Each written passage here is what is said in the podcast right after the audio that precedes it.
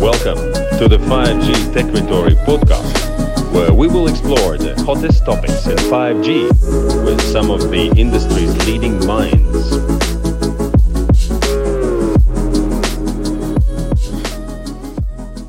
So, um, hello everyone. Uh, as said before, my name is Madara.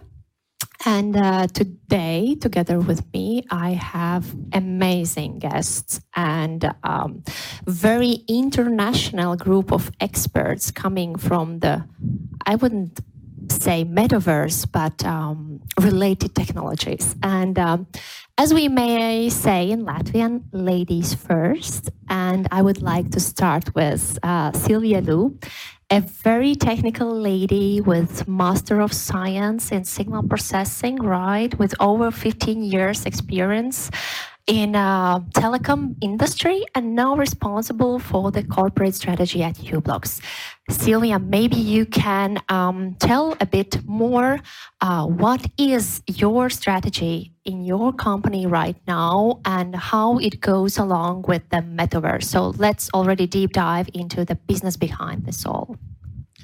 So really glad to be here again this year. So um, the my involvement in Metaverse was a summer you interviewed last year as a part of Meta City project. We carried out um, some actually stakeholders here in the room. Uh, we conducted a, a study on Meta City. And we found that after interviewing the stakeholders and analyzing the uh, industry environment outside of Riga, in Latvia, we found Riga has potential to be the European successful meta city. Great. Um, amazingly, because of the um, connectivity infrastructure, um, that's really great in terms of capacity coverage, but also the ARVR innovation community that Madara you're leading, for example, mm-hmm. but also the polit- politician sort of agility, but also the support behind that. Um, so really glad to be back here again this year, really to have the conversation with the stakeholders, um, but also most importantly, um, back to the question. So we are, in terms of value chain, telecom, we are the device chipset and module vendor. So I work for u-blox, which is a, a Swiss semiconductor vendor. Um, what would you say? We are providing the DNAs of metaverse, the building blocks, because that connectivity between our, you know, between us, between the device, the people, between the device and car, but also localization. So these are, if you like, the building blocks. So always, if you like, given that position in the ecosystem, we'd like to see more devices being equipped with that metaverse capability. But of course, there's a, a challenges, but there's also opportunities, which uh, I guess we can touch upon later. Mm-hmm. Yeah, what I hear, and I think that u-blox is building like a foundation blocks for the metaverse. And then on top of that, I see the communication, the need for the network. And now I would like to introduce you with uh, Ioannis Markopoulos, which is the lead of international European business at Nova ICT. Um, could you just yeah, briefly introduce your company's focus and uh, things around what you're doing with metaverse solution development? Thank you. Good afternoon. Uh, so um, actually in two companies, Nova and Nova ICT. Nova is a telecom operator. Nova ICT is uh, somehow a spin-off on the integration level. Uh, I'm the head of EU and international business of both companies. What we currently do, and this is our strategy, we started our strategy two years ago, actually. First of all, we've set up a large test bed. We want to this test bed to become sustainable. And this test bed is not only 5G, it's 5G evolved. The starting point is 5G evolved. We want to sustain it till 6G and beyond. Uh, this test bed is open. Uh, we have a lot of virtualized tools. It's a coalition of multiple organizations, research institutes, and uh, companies in Europe, uh, sustained by and funded partially by EU projects. Actually, uh, we have open calls now in the fidal.eu. You can find it because we want to engage uh, third companies bringing use cases, not just applications. Use cases meaning applications on the next level, digital twins, devices, users, everything engagement of users is uh, hugely important for us.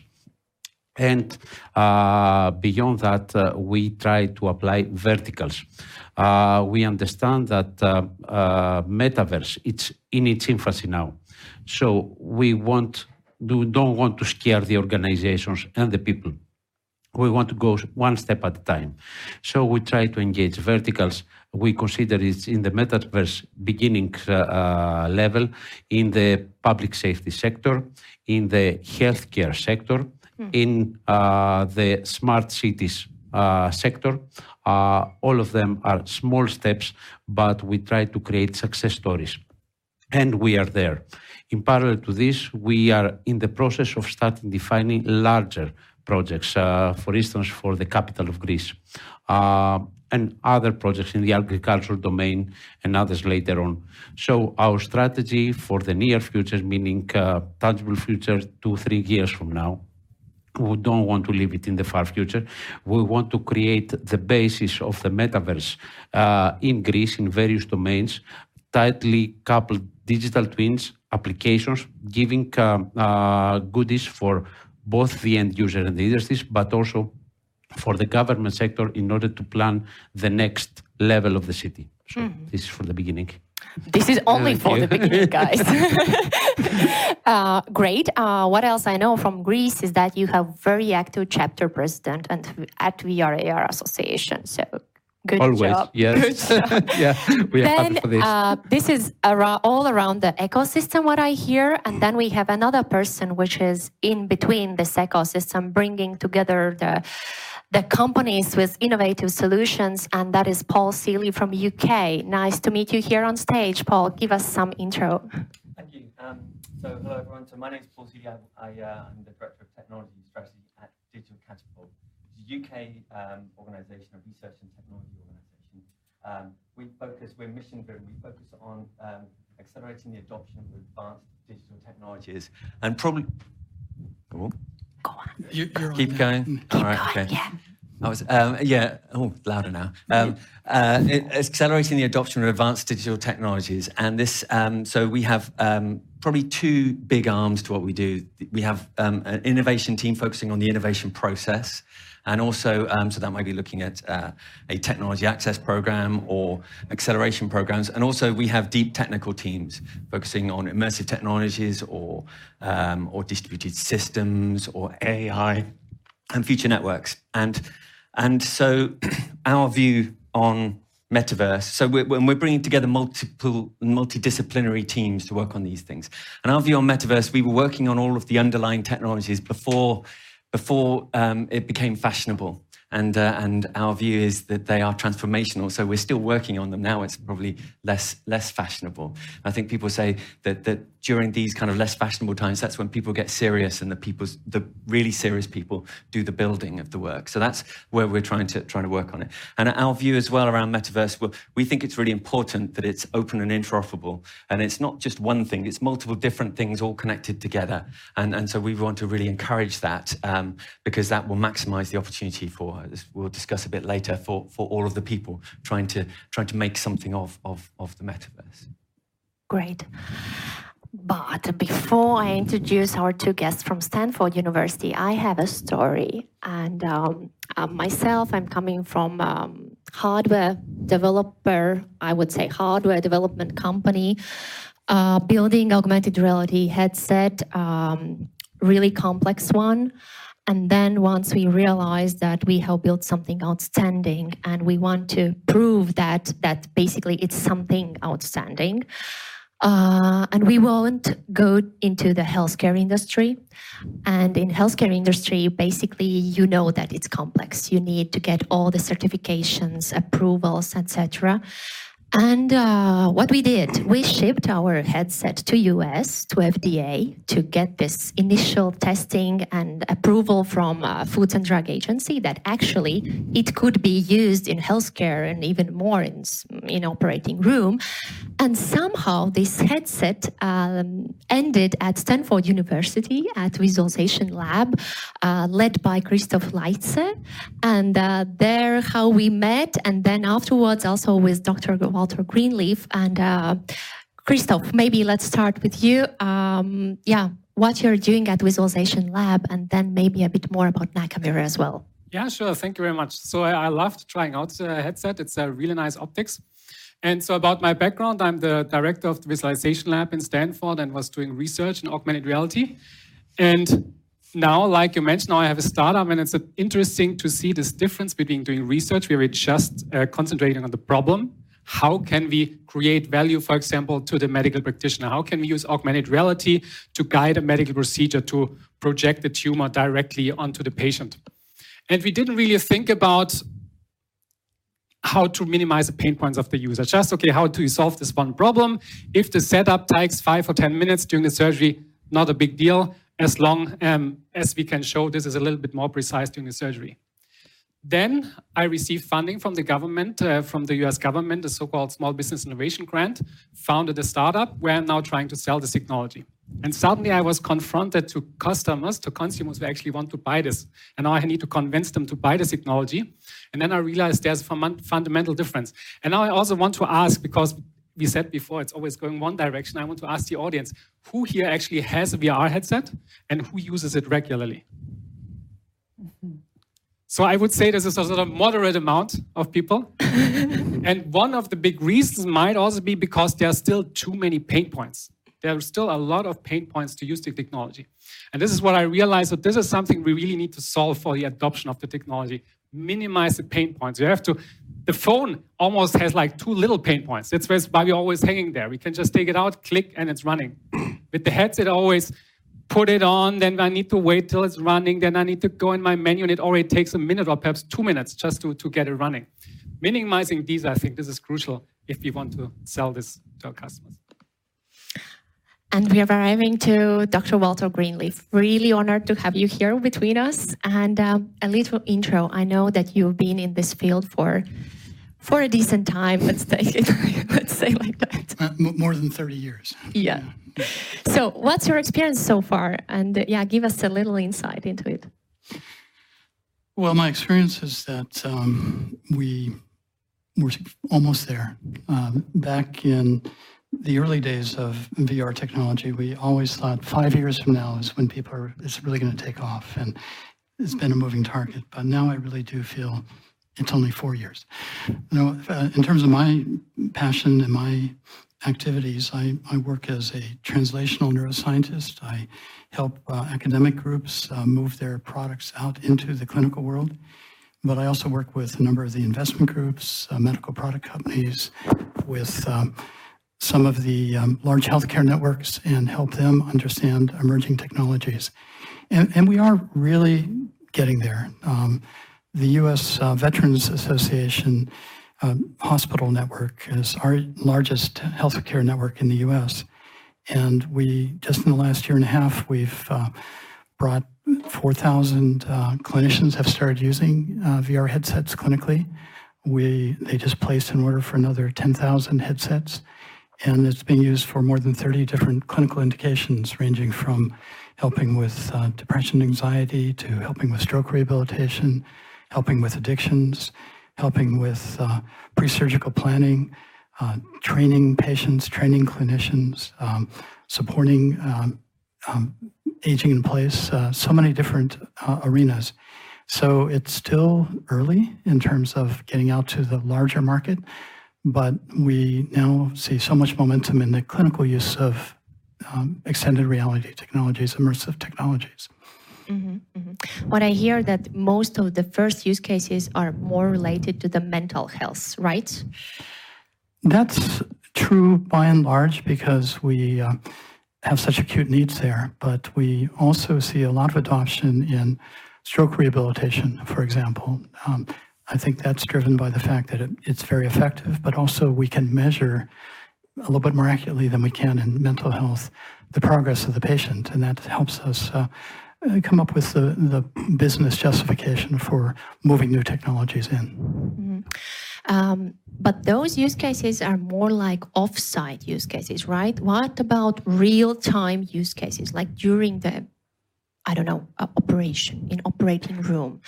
Have you have some, yeah, do you have some examples to give us?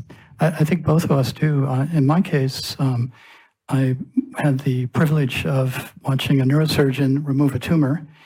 He had taken images of um, the patient's brain and identified the tumor, did some data fusion of different um, layers of information, modeled that in a uh, VR system uh, almost automatically. The system was very sophisticated, showed his surgical approach and he had a couple options of different ways to go with different risks of doing different points of damage. Showed that to the patient, had the patient had some agency in helping the surgeon choose between the trade-offs of different approaches. And then in the operating room, overlaid on the field of uh, view from the surgical microscope, he could see in real time his surgical plan. And also as he made decisions about where to go, the imaging kept track of his, his approach, helped identify like the optical nerve uh, so he could avoid that. It was just astonishing to see. And he's had dramatically improved results compared to his own procedures before using extended reality technologies and also compared to some of the other neurosurgeons. So just one example of how we can do more. And uh, you're right, uh, Christoph, we have to identify where it not just makes a big difference clinically, but also reduces time, saves money. Uh, in this case, uh, it was both. And there's other examples of that. So again, I think we're finally getting on the other side of uh, transitioning from a lab-based uh, type of approach to now something that's going to be scaling within the enterprise.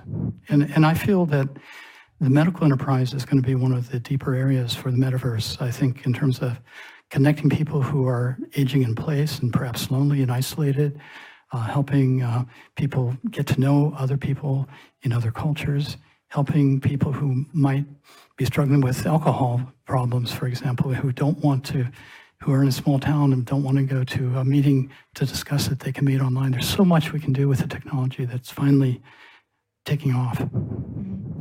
As far as I understood, Christoph, also you are working with real-time applications, right? By using AR headset and uh, giving instructions in during the maintenance or some defense applications as well. So yeah, could you comment on that? How you are doing that? Yes. Um, also to get back to the medical use case, so the augmented reality and also this headset that you showed us makes a lot of sense for the augmented reality use case. So this is a very, very immediate, obvious sense. If I want to pick up the lid of this bottle, I look at it, I take it. If this was now a tumor inside the patient, what is the current standard? I look on a separate screen with an MRI scan, and then while looking at the screen, I try to really accurately figure out and pick up this, this lid from the table. So AR makes a lot of sense. I look there, I see the tumor, I take it out. And this is something right now that is used already and, and works well for rigid objects, so for bones, for the um, head, for example, for the skull, where we don't have a lot of tissue movement. Once the soft tissue deformation comes in, it becomes a little bit more complicated problem. But um, there are then also still some hardware questions, and this is where the Lightspace comes in, where how do we perceive this object? If I have a real object, it's really easy for me to perceive where it is. I'm not sure whether most people here have tried an AR headset. If I see the same lid here uh, from my bottle in an AR headset, depending on the um, display, it's actually a little bit difficult for me to estimate how far it is away.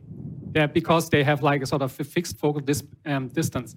And the Lightspace, for example, I think I'm not here, I don't get paid for that. but the Lightspace is uh, one of them that solves that by having multiple of these focal planes but yeah, training, training in general, I think is a great case. So everything that like focuses on the real world, where we show in the real world some procedures that are linked to the real objects. What do we do? What are the next steps? Mm-hmm. Um, what do I need to do when a step is done um, about a certain type of equipment?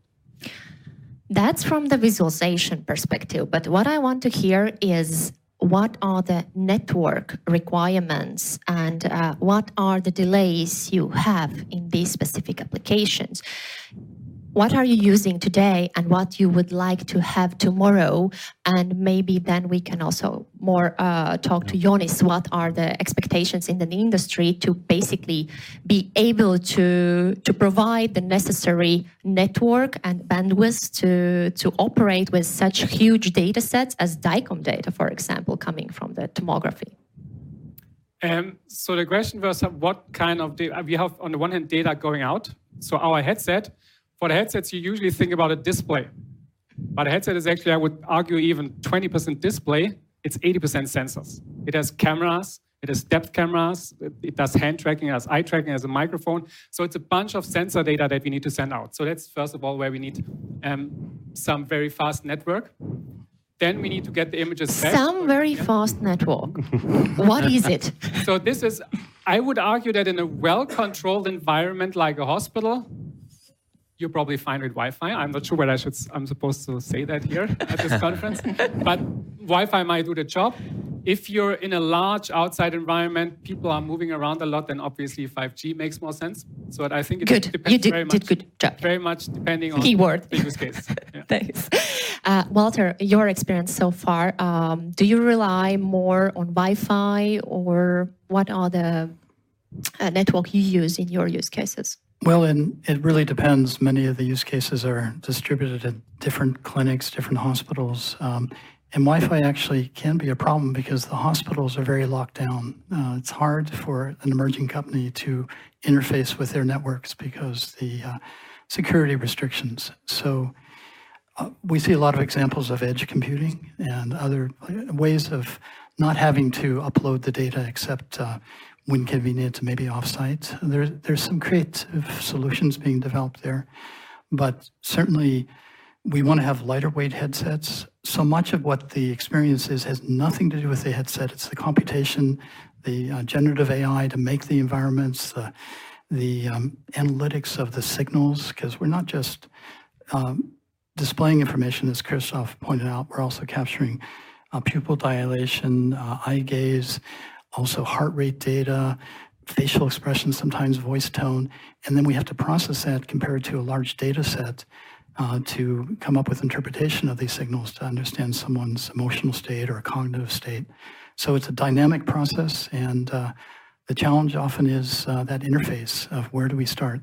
Once we can get out and use 5G or something else to to get to um, our data sets and do the analysis, it's it's great. But that first leg of in a clinical situation, or reaching people who are living in remote areas, uh, that's a problem there too. Mm-hmm. So we need 5G everywhere. Good. Sylvia, a bit um, comment maybe from your side. Uh, u-blox is also not only semiconductors but also positioning solutions, right? And uh, what kind of network do you rely on today, and what do you see in the roadmap uh, for future?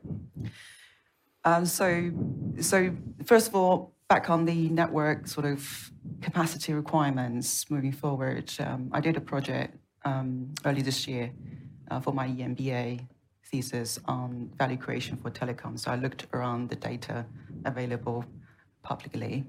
Um, so they're quoting about, from Credit Suisse, quoting about 20 times more capacity increase because of metaverse implication. And that's modest kind of increase, 20% more. Um, so, so that that it's interesting because um, there's more devices, but also the application will be so diverse that you need to equip your infrastructure, but also like positioning solution to cater those use cases. Now back to the positioning aspect, which is interesting because for metaverse, most of the applications are indoors. All right. So yeah. when you're outdoor, you can rely on GPS, GNSS, which is great because then that helps you to identify your precise location, maybe in centimeter. Yeah, it's pretty good. But when you move indoors, you don't have that coverage. Um, so you either rely on Wi-Fi, Bluetooth, or cellular, right? So 5G, yes, great bandwidth. As a rule of thumb, physics, the wider the bandwidth you get, the higher accuracy you can possibly get. Of course, also depends depends on the location of the no- nodes, right? If you have radio nodes scattered in this indoor building, the more you have, of course, that gives you kind of triangulation to help you get that location. But there's also a question about the cost, um, and there's also a question about when you deploy your radio system indoor, have you also think about the topology for positioning as well. So that normally not the case. So, so normally, you know, when we talk to the indoor infrastructure vendors, of course, we that's a question like, okay, do you radio survey of the environment? Because the radio mapping is very different if you deploy your position indoor. Um, and of course, one of the um, key um, example we have been evaluating, and we have some demo kits which helped some of the um, earlier um, adopters. The indoor localization is a Bluetooth, um, low power, low energy localization based on angle arrival, and that is promising because that helps you to get into that sub-meter um, level, which is um, a good starting point for some of the indoor applications. Absolutely, I love to hear that. um, Ioannis, um, comment from your side. Uh, what is your company's strategy in terms of network development? Yeah, uh, I would like to take one step back sure. on this. Uh, first of all, why we invest, all of us because we consider metaverse a real thing, not a jargon. Uh, we consider that it's a real business and meaning real business give benefits to both uh, companies but individuals. So we take this stand as well. Uh, actually, we think that uh, this will give us a, big potential. Some studies say that the CAGR will be more than 40% per year till 27, reaching 60 billion and more. So we invest because we expect benefit. Uh, the metaverse needs multiple layers of technology collaboration. The lowest level layer is the network. I totally agree with what has been said. 5G is a good starting point. Okay. Uh, but it's not only that. We have to see how we tackle indoors, how we tackle um, uh, rural areas or white areas uh, collaborating seamlessly with NTN, non-terrestrial networks, low orbit satellites, with common devices. And I will come to the devices as well. Uh, so we're currently trying to test 20 millisecond round trip.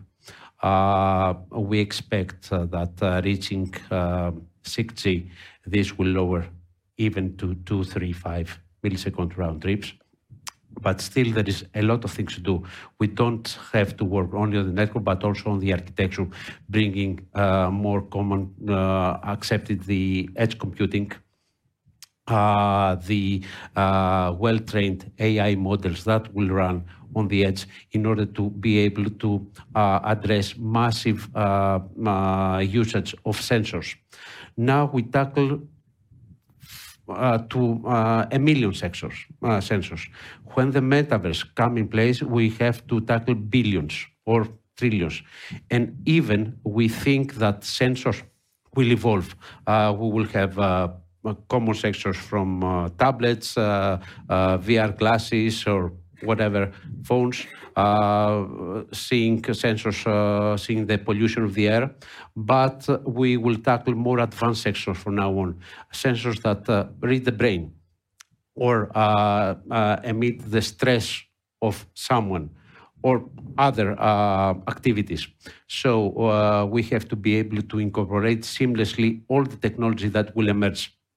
Networks, sensors, will be there, and sensors will be uh, able to send in real time massive data. So we have to uh, uh, address this data. We have to enforce applications on this data. Uh, we uh, see the digital twins as the intermediate of all this decision making and uh, addressing new applications to um, to the people so we are working on all this stuff, not uh, on our own. We create an ecosystem. We are the basis of the network. We collaborate with other network operators and vendors as well. And we try to engage as much as possible the sensors provider, looking the future, and the application provider. But also we have to engage the end user because so far we are the providers no matter from what angle. Uh, we have to um, uh, get the users get acquainted with this. Uh, we have to create them the need to use it. Uh, we start uh, with um, government, cities, uh, with museums. we have some use cases, as we said before, with healthcare and PPDR. I'll be more than glad to test your VR classes as well. but also, uh, we try to put it in the market and create success stories. But these success stories should be sustainable, not just uh, demonstration use cases, but real use cases that work and provide value and revenue.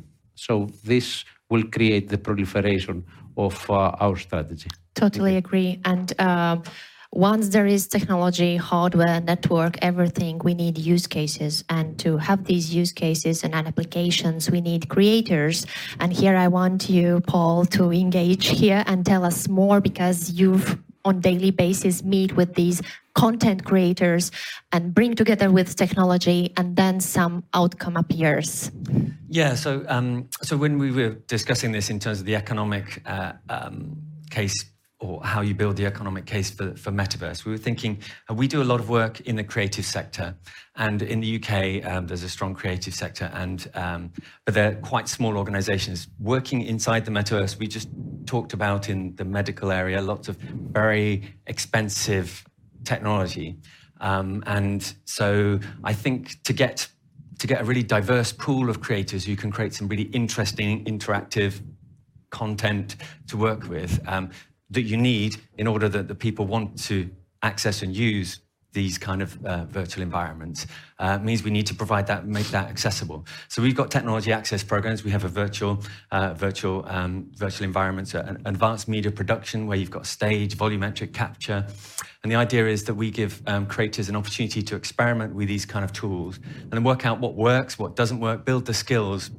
Um, this isn't directly for metaverse, but it is for immersive sort of uses and applications. And that way, our sort of theory, we, we don't have a particular answer, but our theory is that give it, give people access, creative people, innovators, the access, uh, lower the barriers, and then and then you, we can end up with something really interesting that comes out of it. And that's when you start to see some economic value. And the other thing we were thinking of as well is is, is what's really important is is um, is for a creator to get a return on their investment in time or, or creation.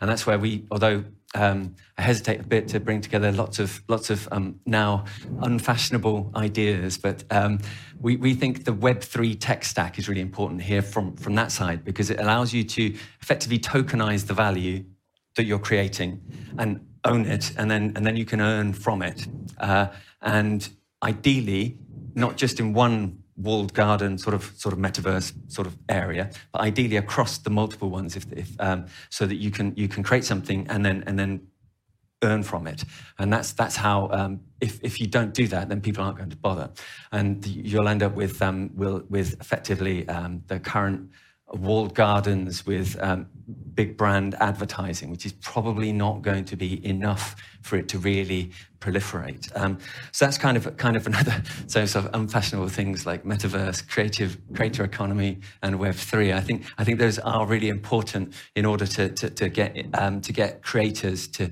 to create and earn from from what they what they get from it. Definitely, and. Um, I want to convince the audience that actually there is behind uh, behind the metaverse there is business and, and and we will start to earn from the huge investment what we've done. We, I mean, all the main players in the market have uh, voted with billions and billions of dollars into this technology and hardware and and, and apps and everything. I would like to ask all of you. Uh, if we compare, uh, uh, like investment made and the expected outcome and, and, and business behind it. Can you comment in your specific companies and industries where you all come from, which are so various? but I would like to hear that, yes, we believe or no, we don't believe that we will start to earn in five years, 10 years, or, or maybe later, or, or maybe already, already tomorrow. Uh, Paul what do you say? You connect those dots on yeah. daily basis. So, um, so that was just the creative side. So we're also doing work um, in, uh, say, adopting, trying to get advanced digital technologies adopted in, in an industrial setting, so with um, so with uh, corporate or with manufacturing environment, um, and and in that there's considerable interest in um, uh, you mentioned it before, or one of you mentioned it, training and, and, examples like that. So there is there is real work sort of sort of on on the way, I would say, um, already.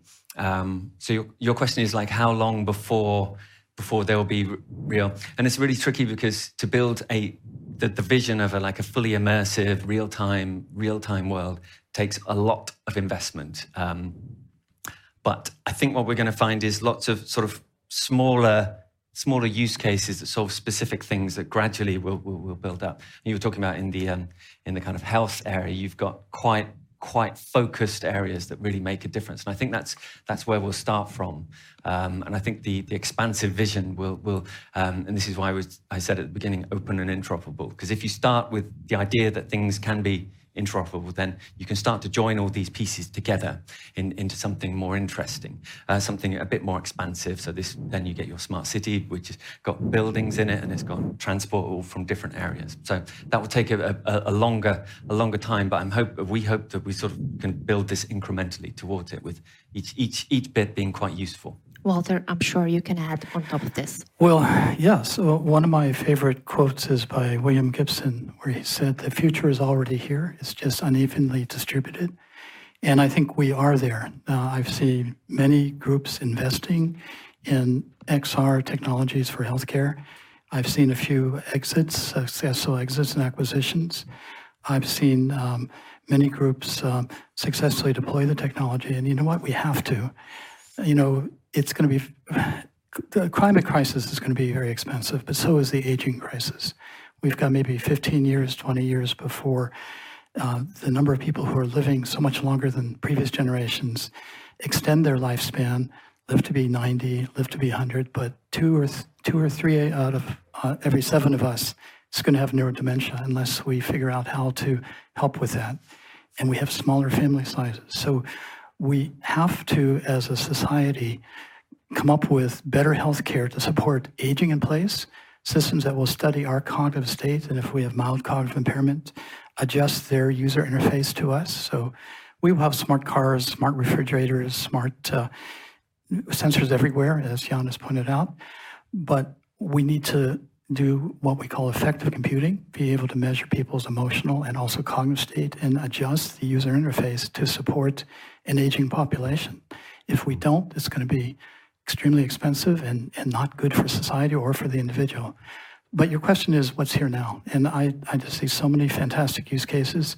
I think we're going beyond the early adopters and we're going into places just say, sure, this is a good way to distract someone from a painful procedure. Uh, this is a good way to train someone how to manage their depression. And it's, it's transitioning over to becoming something that has great value. But you know, like I said, it's, it's already here, it's just unevenly distributed. We will, though, I think the medical enterprise is going to be one of the deepest uh, use cases for the metaverse because we have to connect people to each other and to their support teams and to their families um, as we move forward. And the metaverse is the way to do that. Okay, Christoph, you want to add Yeah. on this? Yeah, yeah. So I, I would actually argue. So I'm not exactly sure how much money we make with the metaverse, but we make a lot of money with the real world, because there are plenty of problems in the real world that we can actually address with augmented reality. So if we look at, if if I go to a factory now, so with Nakamir, our customers right now mainly come from industry, so manufacturing companies, for example, that have huge worker shortage, need to train new workers how to use machines.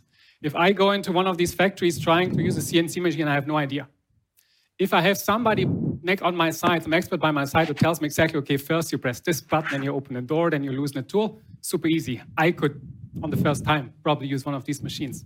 And this is what augmented reality can provide. It can provide um, this knowledge transfer by showing people in the real world, on the real machine, on the real equipment, um, how certain procedures are done. So I think I'm not just so sure about the metaverse, but in the real world, definitely a lot of money and a lot of uh, need from industry um, that we can solve with augmented reality solutions. Thank you. Thank you so much for your um, shares and thoughts. Um, we have right now 10 minutes time for audience to have questions, right? Yes, yes, we do. Uh, before questions, uh, just a quick uh, response uh, about the poll that we held. Uh, so we asked people, so which industry do they think that will benefit most from metaverse ecosystem? And the answer is entertainment and gaming, Hmm, okay. followed by followed by education and training, and also retail and e-commerce. So a lot of industries in our uh, viewers' opinion. So, yeah, anybody willing to take a microphone and ask a question? Uh, before the question, maybe I could ask: Do you agree, uh, Christoph and, Ah. and, and Walter and Yes. Ioannis, about this uh, poll which we just received the results? I, I think there was a selection bias to that poll. Right, right. Okay, we have a question here. Yeah, um, to build a great economy around the metaverse, we basically need every single bits and pieces, right? Uh, so technology, software, uh, connectivity, so on and so on. Uh, basically, an ecosystem, right? I hear that there is there is an ecosystem in Greece, there is an ecosystem in UK, I know in US as well, uh, but those are, as I understand, mostly sort of local ecosystems, right? Uh, I think uh, we need sort of a global ecosystem in general to make it happen. So, uh, how do you, like every single of you, how you find this possible? How you how you think it can happen? How we can make it happen? Go on. Yeah, uh, I can take it. Also, in relation to the previous question, it's exactly the same. Uh, so, uh, we do not consider, first of all, metaverse as a meta life. It's an extension of the current life. So, we believe that uh, as people evolutionarily go into the metaverse, they will extend their way of feeling, they will increase their senses, they will be able to communicate more contextually with additional data.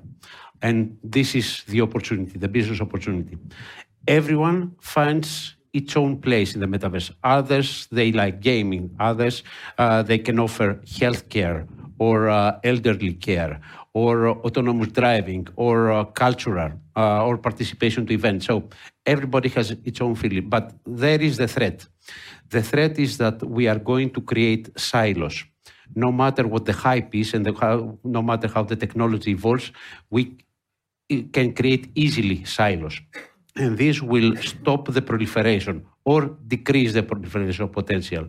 So the threat is uh, that we have to work very closely with the standard bodies in order to create the federation means between the models uh, and the interoperability needs.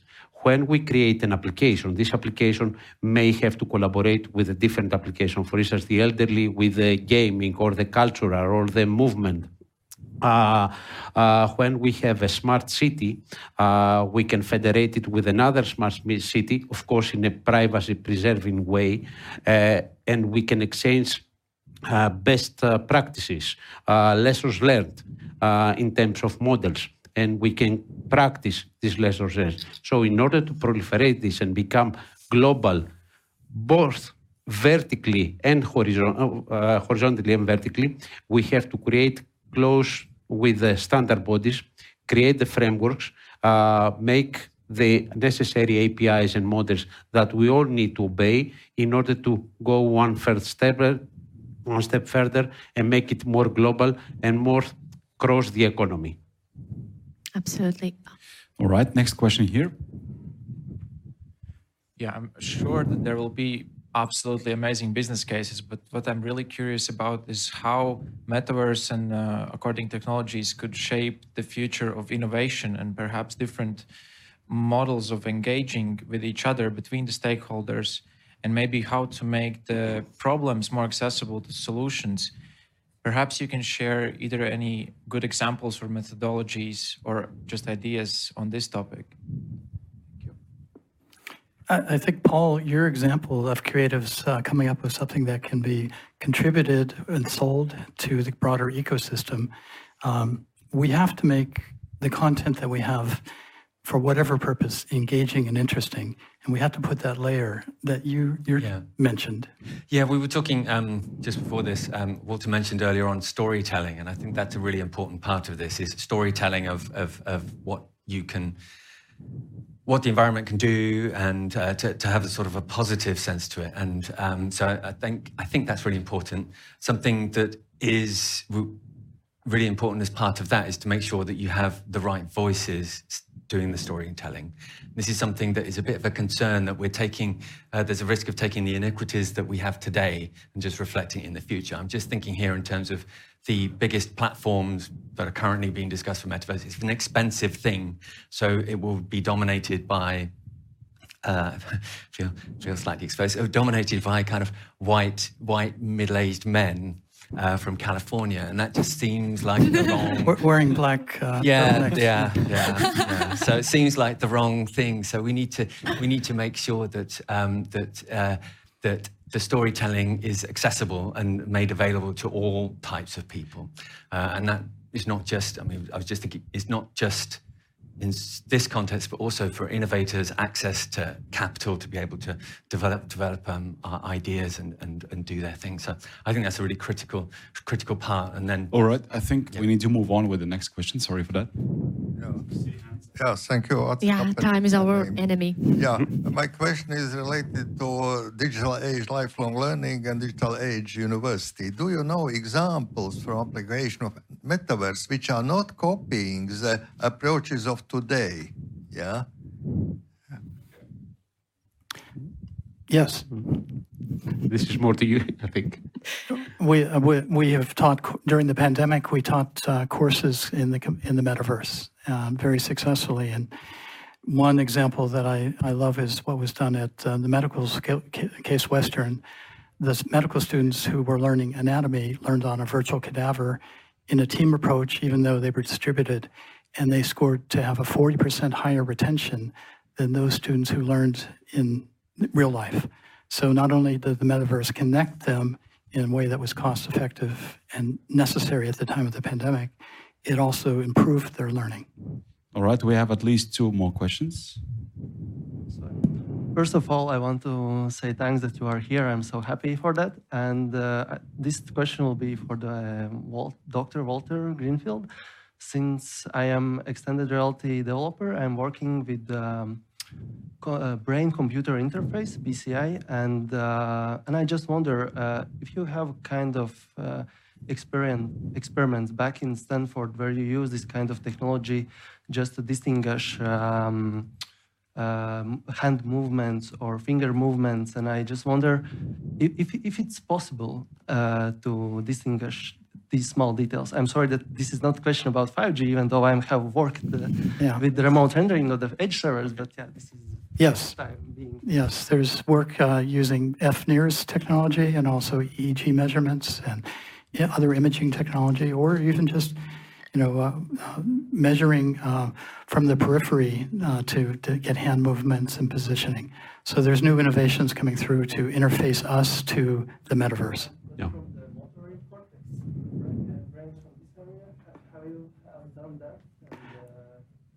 Not invasively, but Excuse me, we need to move on with our next all right, question. we'll talk later. Yeah. Yeah, thank you very much, Uwe Bede from Rohde and Schwarz. So if you have kids, you have a discussion when to get uh, the first uh, smartphone for kids. So my question is, what is the right age to introduce kids to the metaverse?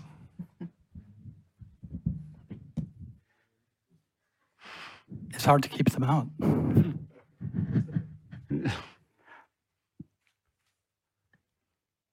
That's a hard question. So when is the when is the right age to expose kids to give them a Yeah, phone? yeah. I'm not Yeah. sure whether there's a big difference whether we give them a phone or we give them the goggles. The, Yeah. the phone might be even more dangerous because it's less easy to control. So, yeah. But I'm a middle-aged white man from Yeah. Silicon. At least the jacket is not black. All right, we have a next question here. Yeah, uh, we are we are interacting uh, with the with the digital environment through the flat screens, but uh, of course the huge potential is uh, to interact through this augmented or or uh, uh, or virtual reality solutions. But uh, for many people, it causes uh, emotion sickness.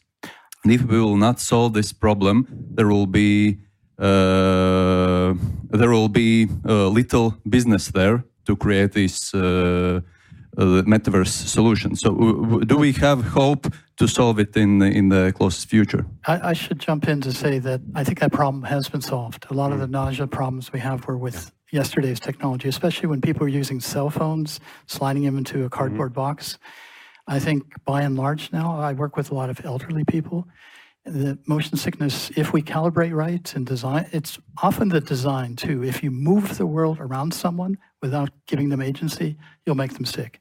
But if you let them move through the world, So a lot of designers don't appreciate that, and that's where a lot of the motion sickness comes from. But uh, what are your experiences? Uh, we will maybe know that later when we talk in the break because we need to finish this session so we have time to uh, switch rooms if we need to. Okay. Yeah, sure. Thanks a lot for moderating. Thank you all the panelists. Thank, Thank you so you much.